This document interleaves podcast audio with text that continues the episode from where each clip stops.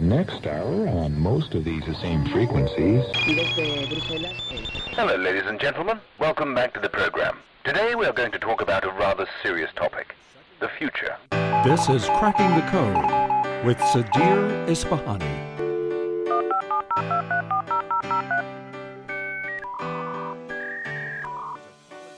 In this episode, a conversation with Steve O'Hara, the Valley Fund co founder and general partner, shares how his parents' insistence that he take a role in a second grade play helped him find his voice in business. I was terrified. But after I did it, I found that I had a voice and a newfound confidence that I could be able to, to speak to people. It was a fear, it was something that I had to overcome. O'Hara was a college math major when he won a summer research internship at Xerox PARC. That was probably the most pivotal part of my life professionally at that point because I had no idea what business was. I had no idea what was going on behind the scenes in Silicon Valley. This launched his career at Nortel in applications and systems engineering, then in sales and marketing, which led to entrepreneurship as a founder of CoreLogic in 1994. His successes continued with the founding of OnFiber Communications and Nebula. O'Hara says a key to leadership is good goal setting. You have to have a really clear set of goals that you can work towards. That gives you purpose. O'Hara hopes his legacy is not just measured by his business success. You also want to be remembered by how you helped others in business, whether that's through mentorship or helping someone else along. You never know where the next great entrepreneur is going to come from. Now, your guide for cracking the code, Sudhir Ispahani. Aloha, Steve. Aloha. Welcome to Cracking the Code. Thanks it's an absolute pleasure to one know you and to have had the privilege of being around you the last few years. It's been a short few years that I've gotten to know you. I haven't spent a lot of time with you, and I'm looking forward to many more opportunities to do so. And I'm honored to have you on the show. Likewise. One of the early guests for our show, and uh, for me, it's been a privilege just to, to know your background. Steve, you've had an incredible life of success, but I'm sure that's not where it started. So uh, I'd love for you to to share a little bit about uh, Steve, your childhood, your uh, upbringing, your parents, where you came from, and. Well, thanks for having me. I was born in Los Angeles, and I'm the youngest of six children, three boys and three girls. My mother was an immigrant from from Durango, Mexico, and she came to the United States to go to college. Right. And she went to college in, in Los Angeles. My father grew up, was born in Philadelphia, and grew up in Atlantic City, New Jersey. And uh, he lived through the Depression. And he was the oldest of, of seven.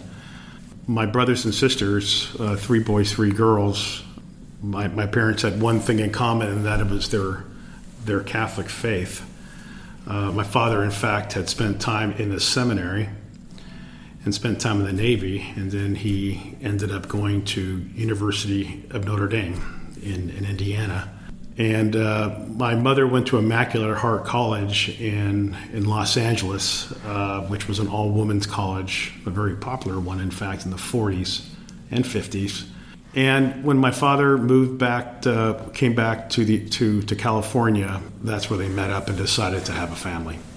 So I grew up uh, going to Catholic schools, playing sports, and uh, well, my parents were deeply involved in in in the community and also with the Catholic Church as well.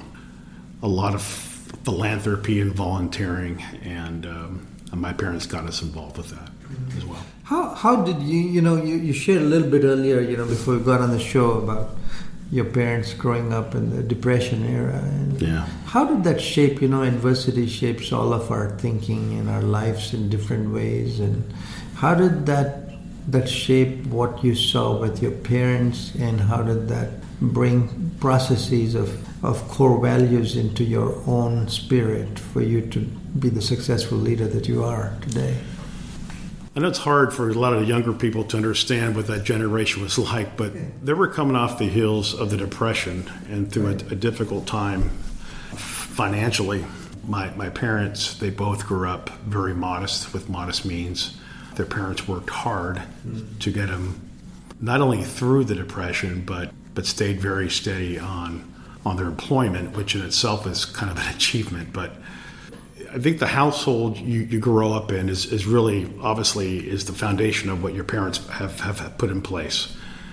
And through adversity and, and the way they view the world, uh, hard work is really the number one thing. Humility, hard work are probably the two uh, the two two most foundational things that that, that, that my parents have really that they, they taught us. But they also taught us about achievement. And achievement was done through through action. You had to put yourself outside of your comfort zone. Sports came naturally to us because my father was a former athlete. But other areas like acting wasn't. And our parents would put us in situations where we had to break out of our, our comfort zone. And when we were younger, I was terrified to speak in front of people. I was very shy. I wasn't sure of myself. And then in the my parents made me try out for the play, the Christmas play in second grade, where I had to do a soliloquy in front of everyone, including my peers, and I was terrified. But after I did it, I, I found that I, I, had a voice and, and a newfound confidence that I could be able to, I, I could be able to speak to people. It was a fear. It was a, um, it was something that I had to overcome, right. and I had to overcome by doing. I think those were the most important in my early life. The most important things I had to I had to do to become, you know, to become more successful. It looks like you uh, you sort of had an incredible base of examples in your parents and you know we all have those life coaches starting with our parents and mm-hmm. and go and trust ourselves into leadership mm-hmm. downstream uh, upstream when were you first thrust into the whole area of leadership and how did you see that as you uh, started to think about your career i mean maybe you can rewind a little bit and talk a little bit about your your uh, you know what you studied, how you came into the world of technology. You were incredibly successful serial entrepreneur. So. Well, I think I started just just going back to my family. My dad and my mom were great examples for really two different reasons. My dad worked very hard, and we saw him work very hard. And my mom worked very hard at being a contributing member to the community. And so we always saw that. There was always an example. I also had um, brothers and sisters who were very high achievers as well. My brother George, we went to an all boy Catholic school with a great emphasis on, on education and academic achievement, but also on sports. My brother Jim was an all star and, and an athlete. He went to Notre Dame, played quarterback, wow. and he was my older brother and the one I felt closest to so he set the bar very high. He was not only a, a very good athlete, but he was also a very good student. And it was good to have a role model that was so close to me mm. in, in age. What a privilege. It was. And then my older brother, George, was really a scholar and a gentleman. He got the Coaches Award and the most likely to succeed in high school. And my, my brother was uh, all state, all American in football. And so, but not only you know, as an athlete, but also to be, you know, as, as, a, as a great student, to be, to be able to go to Notre Dame. And so having that, I think, really helped me. It propelled me. Right. Because I had someone that inside the family gave me that motivation. And, and they all did for, for different reasons, but I was probably on the path closest to my brother. When I decided to go to college, I wanted to go somewhere in California. I think back then, someplace that was uh, Catholic because that seemed to be what our family was doing. and so I went to Santa Clara University in Northern California. And not knowing it then, but um, I had no idea what Silicon Valley really was. I had no idea the, the, the impact. I knew that there were some tech companies up there. I thought I knew what Silicon Valley was. I thought when I flew into San Jose for the first time, I'd see these shiny transistor chips on these sunburnt fields or something. I, that that was my idea of Silicon Valley, but it was because of that incredibly good fortune that I went to Santa Clara and not someplace like Gonzaga or even Boston College or the other schools that I applied to and was accepted to, but the fact that Silicon Valley was at ground zero of a burgeoning high tech movement that would change the world. I was a math major in college. I think it was math because it was easiest for me. the other stuff were hard. Writing papers about That's not easy for a lot around the world. you know, literature. There, there were a lot of interesting subjects, especially the Jesuits and the way they try to educate you about being the whole person. They make engineers study Shakespeare, and they make English majors study calculus.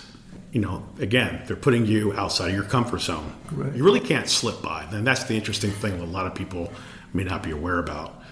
But um, you're going to be challenged. They're, you're, you're forced to be a decathlete of a student. You have to be able to understand things like that. And that's something that I appreciated. But math was interesting. We had a very small but a very good math department. My junior year, they were taking applications for, and I really didn't know what this meant, but Xerox was taking applications for an internship. And I didn't know at the time, but it was Xerox PARC. They wanted engineering. Computer science wasn't really a coined term. It was decision information systems back then, DIS, but effectively it was it was computer science. And I was uh, I was a math major, and we applied. They were going to accept two in the Bay Area, you know, interning uh, inside of Xerox PARC. And I applied. I said, "Well, why not? Why not apply?" They accepted two at first, and at first they told me I was not accepted because it was um, they picked a kid from Stanford and a kid from from Berkeley. Then they came back and they said, "We're going to take three.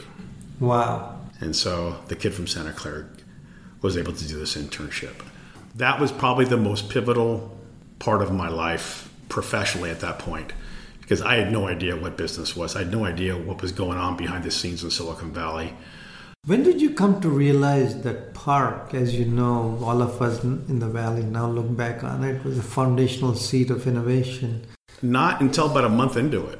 Wow. Not, I mean, I, I, I was, I mean, I was a pretty um, sheltered kid at that point. I didn't live. I mean, I, I, we, I lived. I went to Catholic schools. I went to Santa Clara, which is a small, beautiful little campus. I was going around. I was, I, I'd heard about these things. You know, you, you picked up the Wall Street Journal every now and then. You read about Intel and Hewlett Packard, and I knew Xerox made copiers. Right. That's about the extent of it. And I was looking about an internship, and I figured, you know, my parents want me to work over the summer, so what should I do here? So I applied to that, and I had some interviews, and frankly, I thought I bombed my second interview. In fact, I remember that. It was after a rugby game, and I had a black eye. Wow. I had a shiner that was developing, and I went into this interview with this woman, and she kept on looking at my eye, but she wasn't asking about it, so I didn't know what she was thinking. Uh, I don't know if she thought I got into a bar fight or not. So finally, I just said, "By the way, this is from a, a rugby game." She's just, "Ah, okay." But um, well, once we got in the PARC, I met the two other students, and they were very bright. I was kind of blown away by some of this subject matter they're doing. But they were having us do proofs. They're doing some optimization algorithm work on networks, more specifically on the copper lines. And we kind of went through an education on how the whole education on Bell Labs and AT&T and Pacific Bell, and how some of these lines were laid over 100 years ago. Right. And this was kind of before the fiber optic boom. And we said, how, how can we make the most use of these cracked copper lines? Right. You know, we, we want to go higher speed with modems, and modems was a big thing back in the late 80s. And instead of going 12, 2500 baud, we want to go 2400 baud, like, or, you know, like, or 25, like, wow, that's supposed to be blistering. And the only way they could do that is, is by optimizing, you know, the speed through uh, reducing noise and crosstalk on these lines. So they wanted to put our math to use. And our teachers at Santa Clara, our profs, were really good specialists on applied math. Yeah. They didn't want to learn some math, they want us to learn the applications of math. There's no use, I mean, math is a great equalizer, they said, but if you really want to do something that's special, you know, if, if you want to learn why math is important, put it in application. So applied math was really interesting thing, and proofs were always the biggest thing we did. So I had more experience doing proofs than some of these other kids who were studying engineering and this. So like, well, they were good at math, but they didn't understand how to do proofs. So anyway, we, we were working on this and we came up with an interesting way to use image waveforms to identify the noise and crosstalk and the disturbance on the line to be able to basically create these adaptive echo cancelers to be able to blow the crosstalk and blow all the noise off the line and have a greater throughput. And so if you look at Shannon's law, Shannon's law was the big one, the maximum number of error-free digits across a bandwidth limited line in the presence of noise and crosstalk. And that became our thesis. Wow. So we created this technology called adaptive echo cancellation using optimization algorithms and image waveform. And we got two US, uh, two patents on it. Wow. So and this was what in the, uh, we are now looking back? 1987 to 88. At the cusp of foundational changes in changes, modems, uh, Nortel, everything. I mean, the carriers and everything. 2400 baud. Yeah. well, do you remember that? We had our modems there. We had our modems there. They had stack of modems. Then they think about putting data through the switch through modems, and we tried everything. You know, it was it was crazy. But that was really interesting. That to me, I realized at that point, I'd heard the story about Steve Jobs that had come through there to look at the um, the GUI and how he took the GUI from this, but I, I, I, didn't have a frame of reference on what that really meant, right. and I didn't have the frame of reference of what you know what Bob Metcalfe did with Ethernet. Uh, Steve Deering was there, yeah. so all these guys were legendary, and I knew they were legendary, but I just didn't know why because I didn't have the frame of reference in business. I just thought this is a cool experiment. We're just going to do it, and this is what they want us to do. I didn't know what it meant. I didn't know how that translated to a product, and so, um, so anyway, that, that that was an interesting thing. But I later I learned that coming being a Xerox PARC alum was pretty cool. So when did you realize? You know, I mean, clearly your experience of getting into PARC early on. At some point, you must have realized uh, this entrepreneurial DNA in you. You're an incredibly successful entrepreneur here now, looking looking forward, fast forwarding 25, 30 years ahead. When did you realize that? After PARC, I went to Nortel. Xerox offered me a job in New York. When they told me New York, I thought New York was like Manhattan. Right. But when I flew in, I was flying into Rochester. If you've ever been to Rochester, you can imagine yeah. the profound disappointment of what that was. Also, depending on the time of the year. The time of the year was March, and it was gloomy, and it was gray, and it was snowy, and all the leaves were dead, and it was, it was just awful. And my parents were excited because they came from a generation where if you got a job at like an IBM, you stick with that for the rest of your life. You retire from it. They had no idea or concept of of that. I mean, there. I come from a family of lifers. My dad worked for the same company for 47 years. You know, my uncles, all of them. You know, my grandfather was a milkman for Adohr Farm Farms for 50 years. You just didn't leave your work. You know, you get into it, you do it, and they pay for your education. They thought I had, uh, I, I had, I had hit the, I hit the jackpot by getting a job at potentially at Xerox, and then I told them I didn't like Rochester, and they thought I was foolish. So I looked at Nortel because they came in on career day, and I got the interviews, and I liked them, and it was applicable to what I was doing at Xerox because of the of the networking tech, you know, and they were working on stuff like ATM, asynchronous transfer mode, and yeah. you know they were going up against the switches and you know, the first six months they send you back into RTP, yeah. Research Triangle Park, just to educate you on what what it is. And they went down, you know, they said this is way, this is how telecom happened. I learned about Bell Labs. Um, Bell Northern Research is kind of was the equivalent of Bell Labs, but this was a Canadian c- company, and the Canadians operate very differently. I didn't know that until I got into into management a bit. So to answer your question, how did I get into this? Well, I started off as an engineer, a systems engineer, and then and then I realized, the, um, and, and then I, I, did that for a couple years. So in the in the late '80s, early '90s, I was with Nortel, and after a couple years being an engineer, to be able to move ahead at a company like Nortel, you really have to be aggressive about it. Yeah. Otherwise, they'll pigeonhole you as an engineer for the rest of your life. And I wanted to do something that was different than that. So um, they said, what we really need, because uh, because there's there was this big competition between AT&T and Nortel for the big switches, the big class 5 carrier switches. Right. And they needed someone who understood the product really well out in front of these sales calls. Yeah. So they kind of branded me as an applications engineer, and, and I just said, you know, this this this is um, these sales guys are making all this money. Yeah. They're not doing any of the work. Right. it's the engineer that goes and sells the deal. And so after doing that for eight months, you know, I, I went out and it was interesting. Um, and then this was right around, you know, in 1990 when a lot of the tech startup stuff started just to happen. Right. I mean, really big. There was Intel. Of course, everyone knew about Intel and Arthur Rock in the back of the envelope. Everyone knew about the garage story at HP. But other companies started coming up into it. These other companies, and all of a sudden, it's like we're we're, we're living in, the middle of this of this vibrant area. It, it's become ground center for innovation, and I'm sitting here at a big company. Right.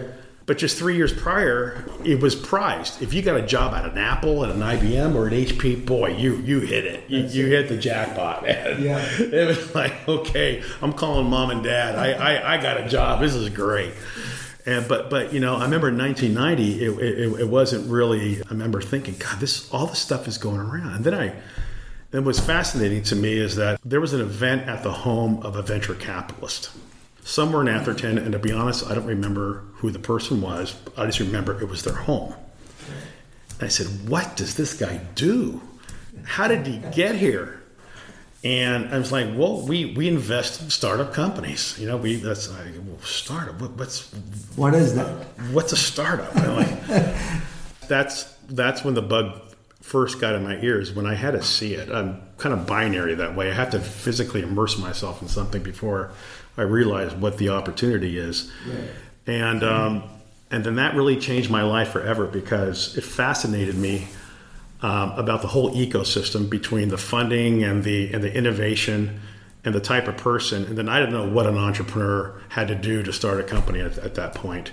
But the answer, um, six months after that, my friend from Xerox PARC introduced me to a guy who was um, who was an engineer, and there were some interesting things going on in the Nortel product that line, which was around RISC chips, the, the processors, and and how these customized RISC processors were were being put into systems, and they had to build their own libraries in the systems to be able to do that.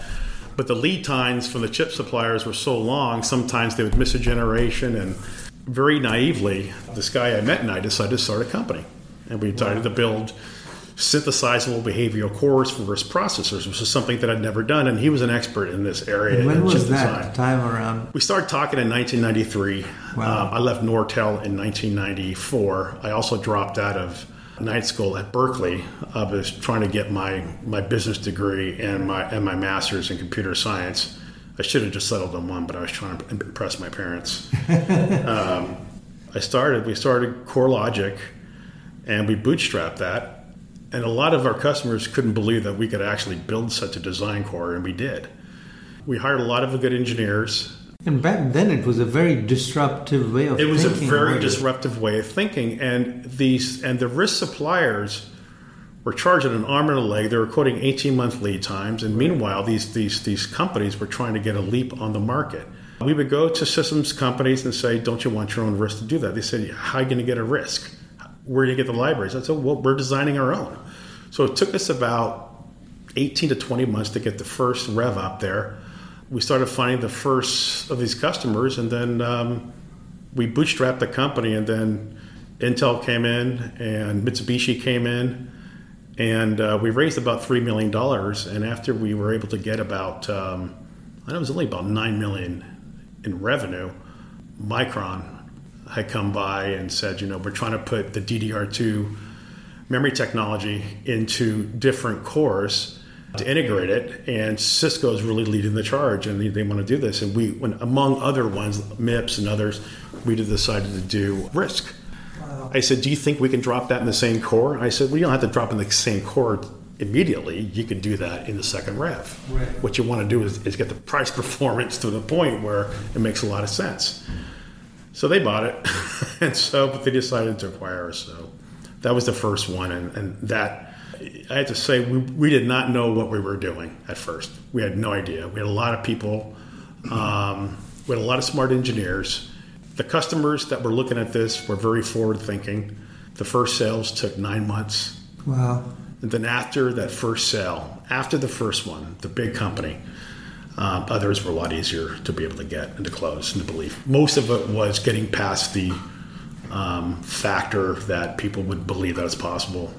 You know, we, we only raised about $3 million and they bought us for 90 million. This is back in 1998.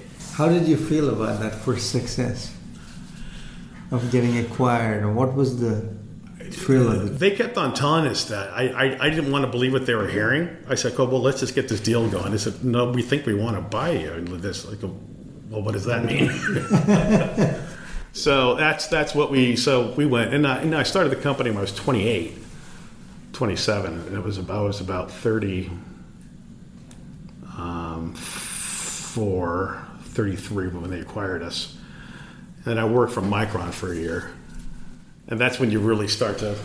When, Micron in Boise, Idaho, I was the new, I was the new business development guy in their advanced products group, which was almost exclusively selling to Sun and Cisco. Cisco was the big, the big company and their biggest customer. So that that's basically what, what, what had happened. Well, what a what an incredible journey you're looking forward now, 20 odd years ahead of that first success.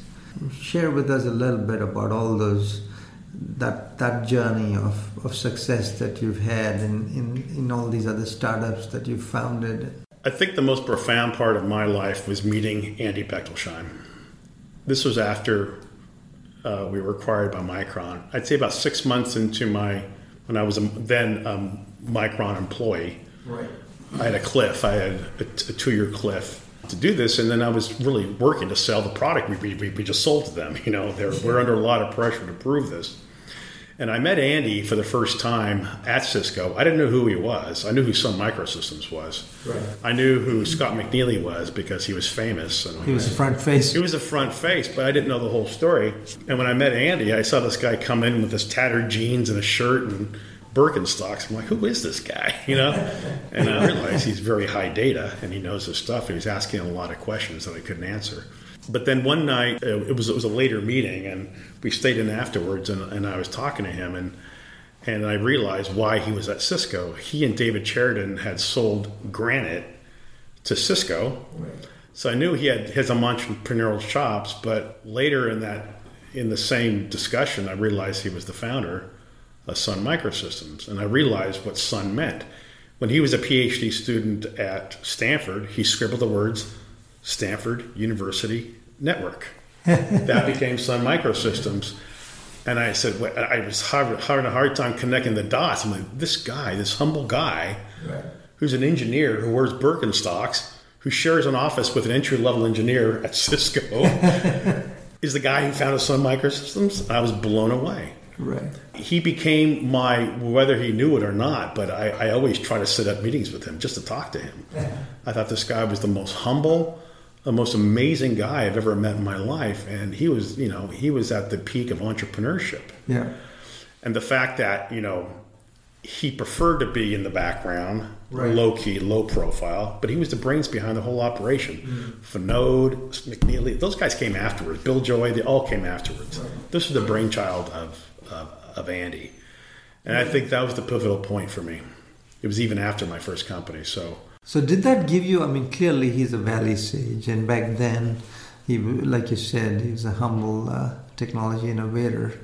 Uh, it give you an impetus to to look up to somebody and say, you know, yes. drive just. I wanted to channel him. Yeah. I, I, knew I wasn't as smart as him. Yeah. I knew I didn't have his background. Mm-hmm. Um, I knew I, I, I, didn't build a a multinational monolithic company like like Sun, but I wanted to do that. At that moment, we had context. Mm-hmm. Was business. He was in charge of the uh, of the gigabit switching group right. at Cisco. He was doing the same thing I was, except at a bigger scale. He was his company was just acquired by by Cisco, uh, by Cisco, and he was at Cisco and trying to build the next generation on the on the IP switching. And I had this new chip that was uh, going to change some things, and and then uh, and he asked me, well, what's next for you? And he says, he says, I do some angel investing. I said, really? What's what's angel investing? I said, probably what you did at CoreLogic. You call it you call it bootstrapping. I said, oh, okay. Um, they said, um, have you heard of a guy named Vinod Khosla? And I said, yeah, I've heard of him. I've heard of Kleiner Perkins and all that.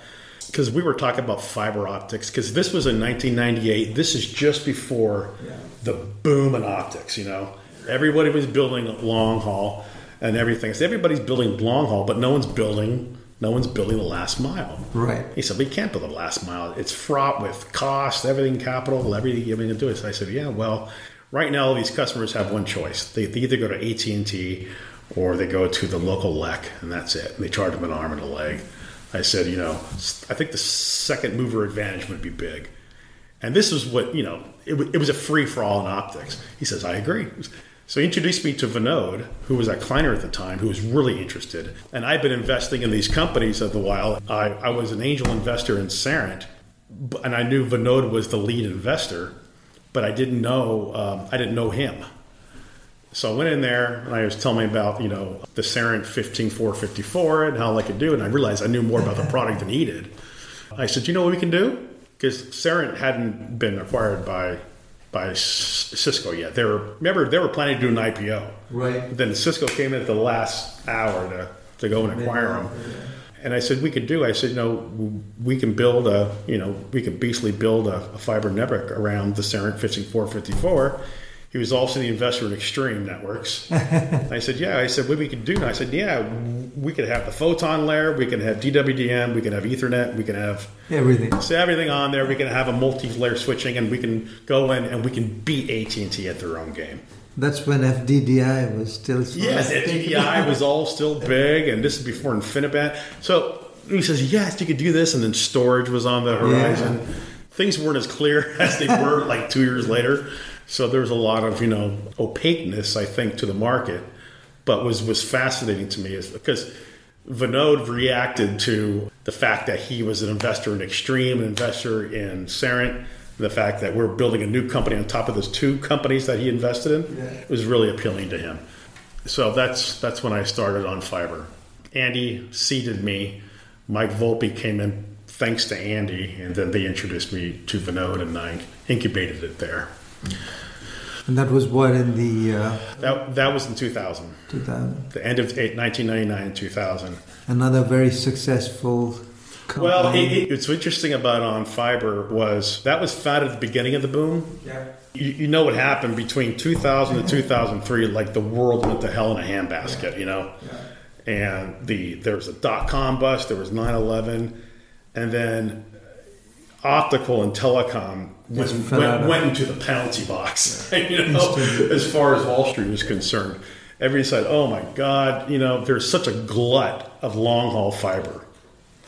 And Every analyst was Every, these companies were raising hundreds of millions of dollars. Level three Qwests and all this, but what they didn't have Yeah. was the was the last mile Yeah.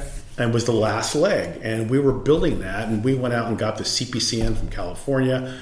We got all these, and that in itself is a story and how we got that. It was some funny, funny stories that we could tell now, but but we were building something of value, but it was extremely cash intensive. Mm-hmm. That went on for seven and a half years because of it was a slog during that period. Those were tough years, the tough seven. That was and a half. seven and a half years, and they're like Kleiner was going through all their different changes internally, a lot of infighting.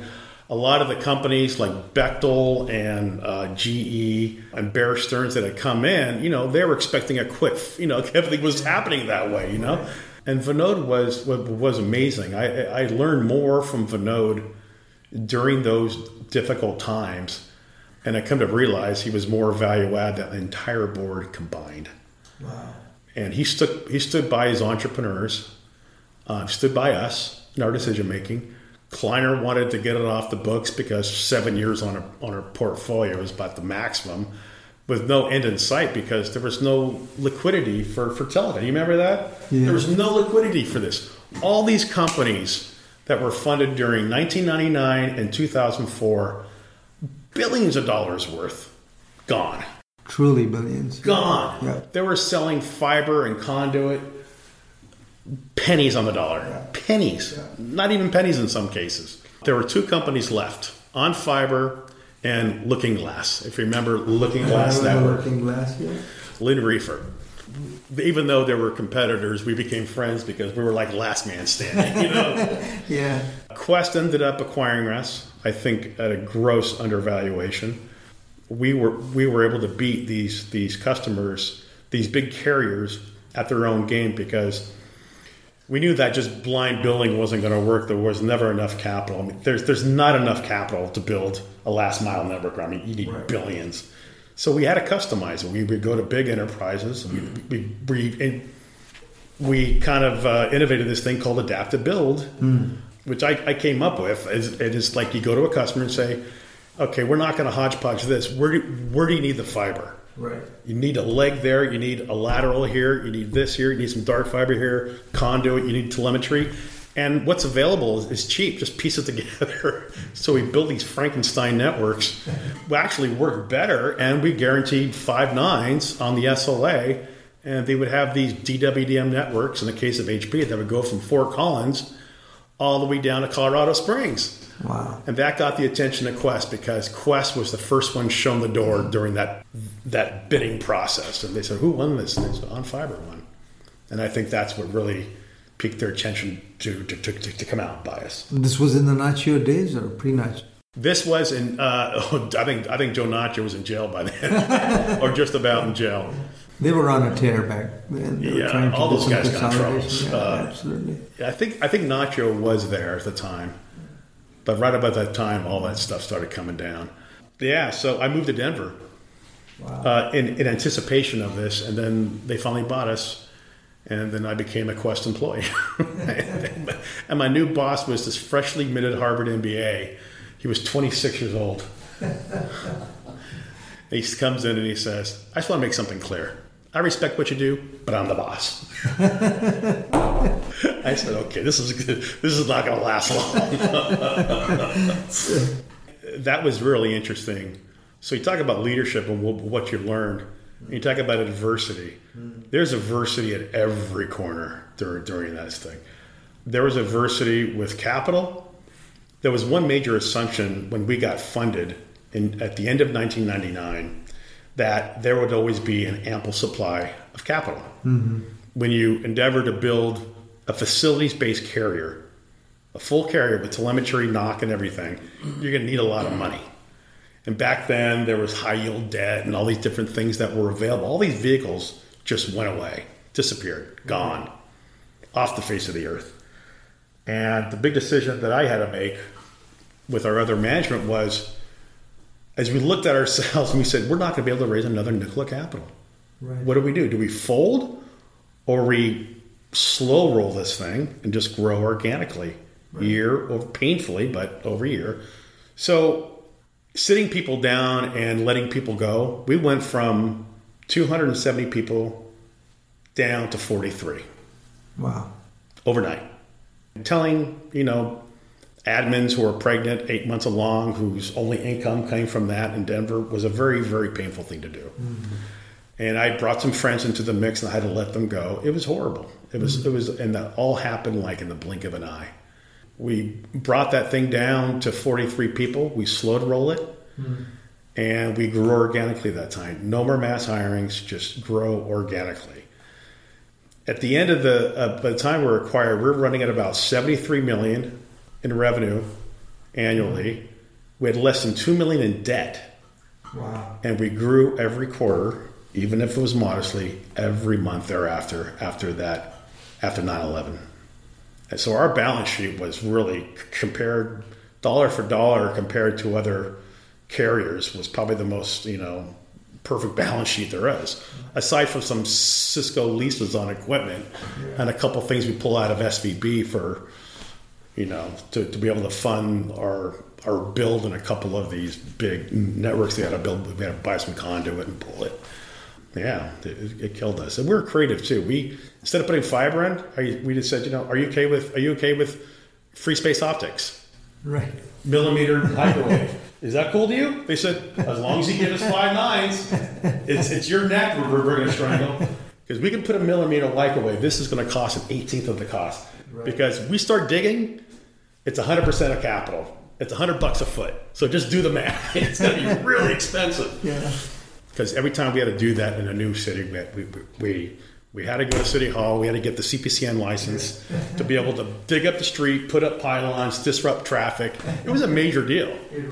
So, but that that I, I, I thought that was a really interesting period for us. Mm-hmm. But Andy Vinod stuck by us the whole time, even though the other investors who were scared they'd never get their money back Right. because we had raised about you know almost 200 million, mm-hmm.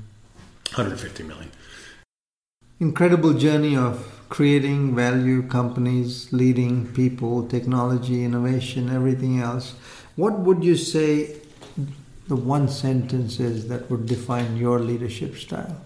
I would have to say that leading by example is probably is probably the most accurate way to say it. I, I don't think pounding your chest, being bombastic is, is is and I've had those kind of people who manage me.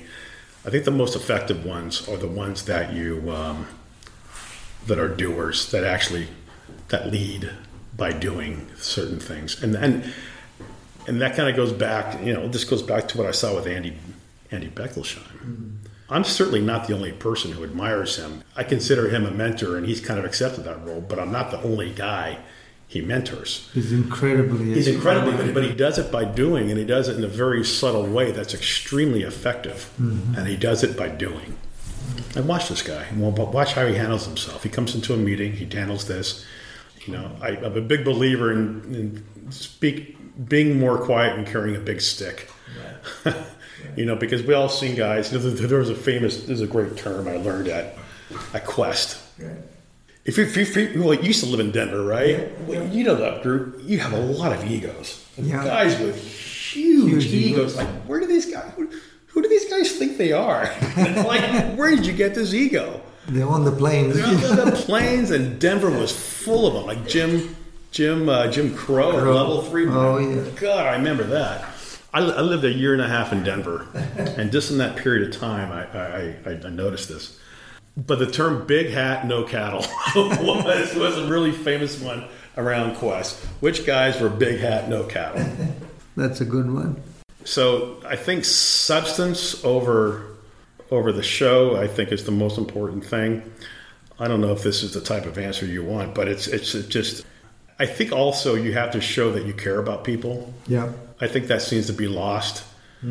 I think of everybody. I think the valley has had a different definition of what success is for a long time. I remember when I first came in. I mean, you, might remember this, but early in the '90s, a lot of people said, "I would never hire or back someone who failed at a company." Do you remember that? I remember some. I, I remember people saying, like, "Wow." That scared the hell out of me. you know, like What the hell is this? Like, like you only back someone who's been perfect their whole life. Yeah. Like you know, that, but now everyone embraces failure Yeah. as a fundamental building block. I mean, and, and in all these companies that I've been a part of, and and I failed during those companies. I failed at certain ways of managing. I failed at certain ways, certain business decisions. It didn't take down the company, but you, you make decisions and then you, you figure out what works. I mean, mm-hmm. we're, we're complicated beings and we're thrown in the mix together at a company.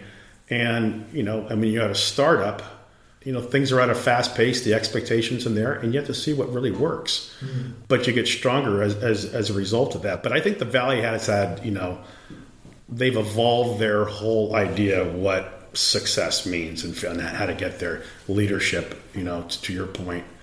I remember Andy Radcliffe, someone who's obviously been very successful. I heard him, or I read something about it, and he was the one who said that. I would never back someone who has failed in a startup before because he doesn't know how to do that. I, I was blown away by that. I was like, mm. wow, that's that's kind of it's kind of cut and dry. It's like, well, I think there's more to that story, Right. you know. And then he changed his tune, you know, a few several years later. What a incredible ride you've had, and here you are, uh, a, a very uh, sage and respected Valley investor. So, execution is a very, very important piece of, of creating success. So, as a leader, how would you define execution? And now you're an investor in startups, and I'm sure you look at execution as one of the key uh, pillars of success. So, what's in your mind is that? Making, making the transition from entrepreneur to investor. I've, I've angel invested for a long time, but when you angel invest the way I did, you're not as involved. Right. And I can certainly better articulate that distinction now between being invest, a venture investor be, between an angel investor. Mm-hmm. As an entrepreneur, it's different. You know, when, you, when you're an entrepreneur, you, you if you build a company, you execute your plan, you think you can do anything. Sure. Coming into the venture world was it, it was uh, different eye opening. It was a completely different animal. And so, obviously, when you define success as an entrepreneur, is you you know you have some very clear metrics. You're you're building on organizations. You're making the right hires. You're hitting your numbers, and it shows when you go into the board meeting every month and say, "This is what I promised last month." And this is what we hit. Right. this is what we. It's black and white. It's pretty stark. Yeah. You're exposed naked in front of the board because if you don't hit your numbers, you have no excuse because you committed to it. You know, we we didn't always hit our numbers, and I always felt that a lot of entrepreneurs will try to fudge the truth in the board meeting because they want to control how the board believes and thinks. And your biggest fear as an entrepreneur going in is the board's going to lose faith in you. You're going to get fired. and so entrepreneurs will try to conceal those truths. Yeah. And the CEO will try to get solidarity around that. Well, I kind of know those tricks now because I've been part of it. I always felt that being more honest is probably the open thing and just give a rational explanation why you either hit the numbers or you didn't or whatever. So execution, I think, is successfully hitting numbers that everyone really, or hitting what your objectives are, making sure everybody has the same expectations on what those objectives are when you hit them. But execution also has to do with, um, you know, I, it takes a whole company to execute. Mm-hmm. It takes a whole team to do that. Mm-hmm. And that's the one thing I learned is that you can't do something by brute force. Mm-hmm. And, and, and as an investor, I try to find in people, certainly if they had success in execution, but if they have a lot of the the qualities and intangibles that they can make a great entrepreneur. Mm-hmm. And to be able to lead by example, I try to look at somebody, is this person going to be able to hire the right talent? Yeah. That's execution.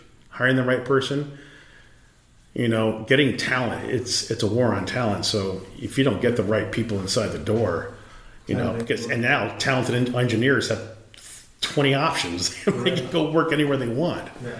They're the most sought after people. So how is this entrepreneur going to be successful in hiring this? Like what vision, what compelling story does he have to be able to hire this person? Right. And you have to have faith that they're going to be able to do that. Yeah. So I think that's all part of execution. I think it's you execute on the little things, yeah. you'll execute on the big things. You've had a, decades of experience now as a leader. At the start of the show, we talked a little bit about, uh, you know, the the upbringing, your mom and dad, the uh, value system they instilled into you. What are some of those foundational core values and morals that you still stick by? Some of the very basic tenets that that you grew up with, that you brought into leadership and created that success for yourself and people around you? I think goal setting is a very big one. Mm. I think it's something now that, that you can learn at a very young age. It sounds pretty simple, but goal setting is, you know, if, if you can see it, you can think it, you can visualize it, your challenge is, is to execute on that, is to, to make it come real. Mm-hmm. And goal setting is the only thing that you can really do, as what I'm finding as I get older. You have to constantly reevaluate your goals. Right. Life changes things, children changes things, health changes things, mm-hmm. circumstances do. But you have to have a really clear set of goals mm-hmm. that you can work towards. That gives you purpose. Mm-hmm. And, and, you're working toward those. And, and, and, I think goals are, are part of leadership. Um, that's how you grow. I think it's, it's constantly, it's a constantly changing um, field to play. So um, I, I, I, find, you know, I, I think it just goes back to the pillars, you know, hard work. And I also think how you treat people over the years is a fundamentally important thing. Yeah. you really can rarely do anything on your own these days. Yeah. You really have to have the support of other people. Yeah. How you treat people mm-hmm. fairly is really going to determine what your support network is going to be moving forward in the rest of your life. Yeah. And I think that's an important thing. As a young person, I you know I, I think adversity is probably the biggest cornerstone of growth. Best place to learn. It's because you're, you're, you're at a fork in the road. Yeah. You have no choice. You hit a wall. Yeah. Where are you going to go? Yeah. You're down, you're dumped, this. I mean, it's, it's you know, in life, whether you got dumped by your girlfriend and you think the world's going to end because of this, what are you going to do? You're going to pick yourself up again. You got to rebuild it. And I think adversity is one of the biggest facets of life that really forces and shows what kind of character you have. Yeah. And character is a thing. I think honesty, handling it, that's all hand in hand with Sure. with uh, how you treat people Right. and being forthcoming and honest and how you deal with people is going to be what your legacy is. But I also think it's the credibility. Yeah. Where does credibility come from? It comes from competence. It comes from accomplishment. But it also, it also, I believe, it comes from how you treat people. Mm-hmm. I look at Andy Bechtolsheim constantly. Mm-hmm. Now, yeah, I, I'm sure he's got all these shortcomings, but it's like he's constantly able to build and build and build and redefine himself. He's doing things now he hasn't done. You know, he's learning art history now. You know, he's never done, but but now he's doing it to enjoy it. Right. But he's constantly building on his track record. Now he's getting more involved and, and other things. You know, he used to not take on board roles, and now he's in, on the board of some companies. You know, so I it's it's good to have someone that you can emulate yourself with, and but it's also important for your own to set goals. You know. Very privileged journey you've been part of, and I'll close off with this last question: What what does Steve want to be remembered by? Uh, that's an interesting question.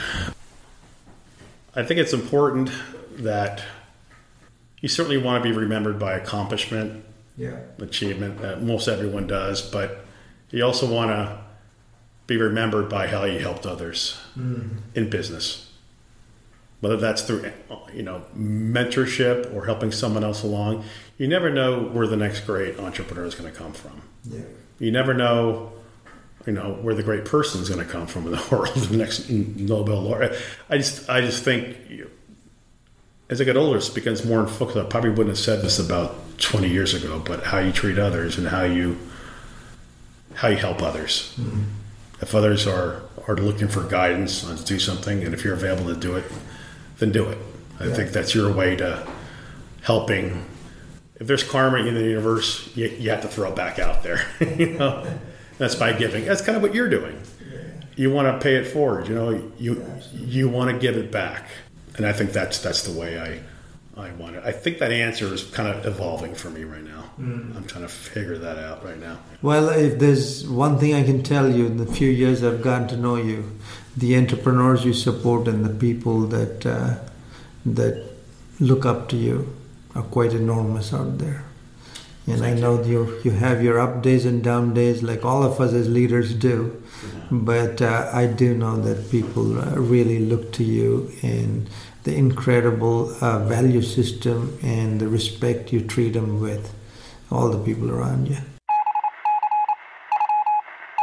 Final thoughts from your guide for cracking the code, Sudhir Ispahani. Sudhir, Steve O'Hara is a fascinating study of how someone comes from a certain value system that is instilled in him by his parents very early on. And he keeps that inside him as he goes through his career and then applies them as an entrepreneur, and it leads him to great success. No, you're you're uh, you're spot on, Alan. And uh, he uh, he talks, as you know, early on in the show. He talks a little bit about his early childhood and his parents growing up in the Depression era and staying steady with a job to ensure that you know the family was taken care of, and living through some very tough times and developing a value system that Steve, I'm sure, observed from his parents that you really have to treat people right.